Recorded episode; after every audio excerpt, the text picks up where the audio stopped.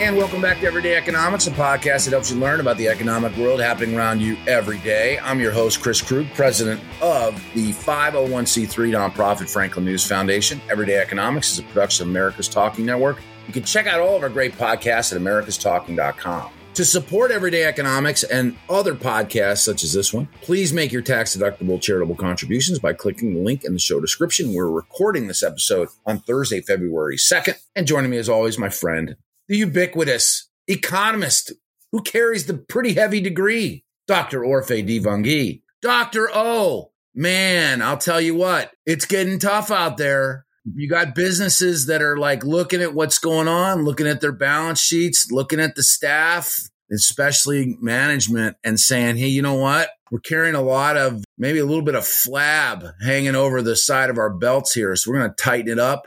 Looks like some people are just getting clipped.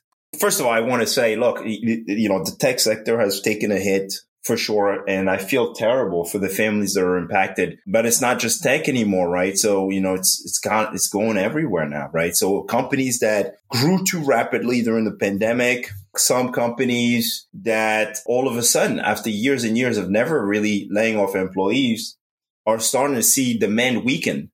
And that demand weakness is forcing them to to readjust to the new economic reality. And so yeah, I feel terrible for the families that are affected, but I have to add something here, you know, before we go any further with this. Layoffs broadly remain very low, even when compared to any time before the pandemic. So I think this is something that is missed, right? That the fact that the reason employment is still growing, even though employment growth has slowed, the reason employment is still growing in the United States is because we are hiring more people than are being let go.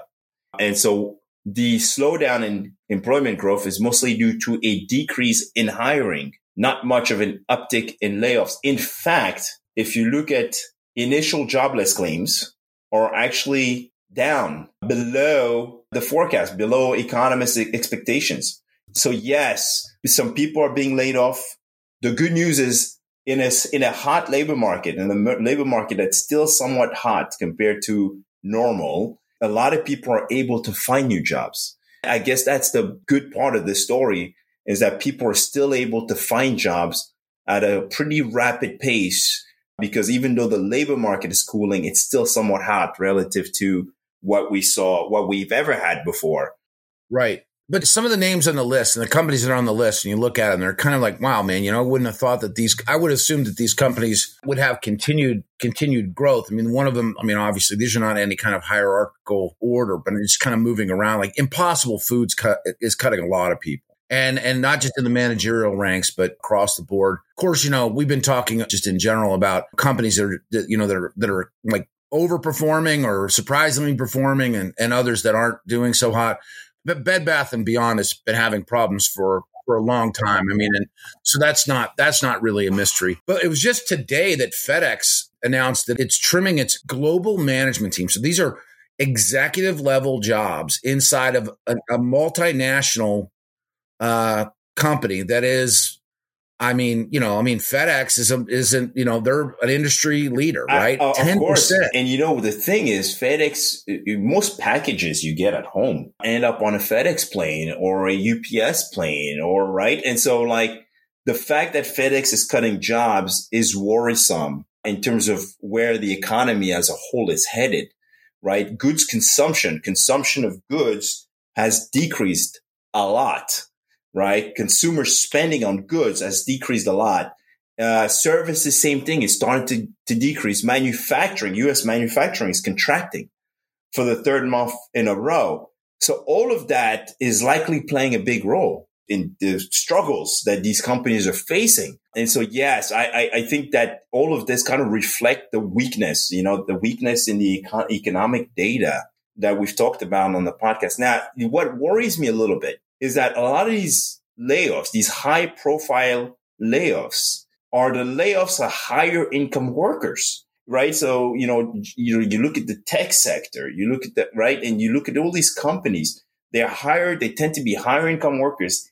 And if higher income workers are getting laid off right now, and luckily I said they're able to find jobs again, but But if these wor- workers start to worry a little bit and pull back on their spending, that might actually have a disproportionate drag on consumer spending. And that would make a lot of sense. I mean, those who have the most spend the most typically. Exactly. And that would actually drag down US consumer spending further, resulting in potentially a broader economic slowdown and layoffs in other industries, industries that are still somewhat hiring and are still uh, doing well right now.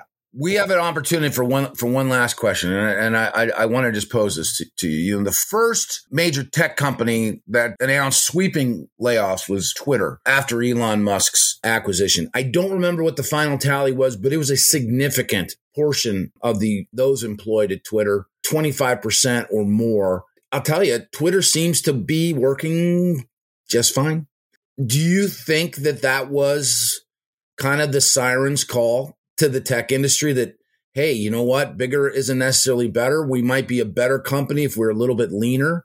If we have, you know, sort of things going on inside of our companies that are not core to the mission that we don't need them and we certainly shouldn't be funding them, can we do not to say more with less? I come from the newspaper industry. The idea of doing more with less, that is complete baloney. But if you have people that are not working your plan and are not rowing in the same direction, you may be better without them. Do you think that that might be part of what's happening inside of the tech sector? I don't know. I, I don't think I, I would agree. I mean, Twitter's not doing well since Musk took over. In fact, Fidelity marked down its Twitter shares by 60% since the takeover. I, I'm not sure. I, you know, I, I don't, I'm not sure I agree that Twitter is doing well. And I, I think that companies should really be careful about letting, letting go of workers. And I think they should be thinking about preparing for the return, for the comeback from the upturn in economic activity. Right. I think a lot of companies are choosing to lay off workers because it helps them cut some costs, which would be then good for their stock, for right, for shareholders. You know, they cut costs in the near term. That might seem like the smart thing to do, but over the long term, they're letting go of really talented people who would end up going and work for their for their competitors.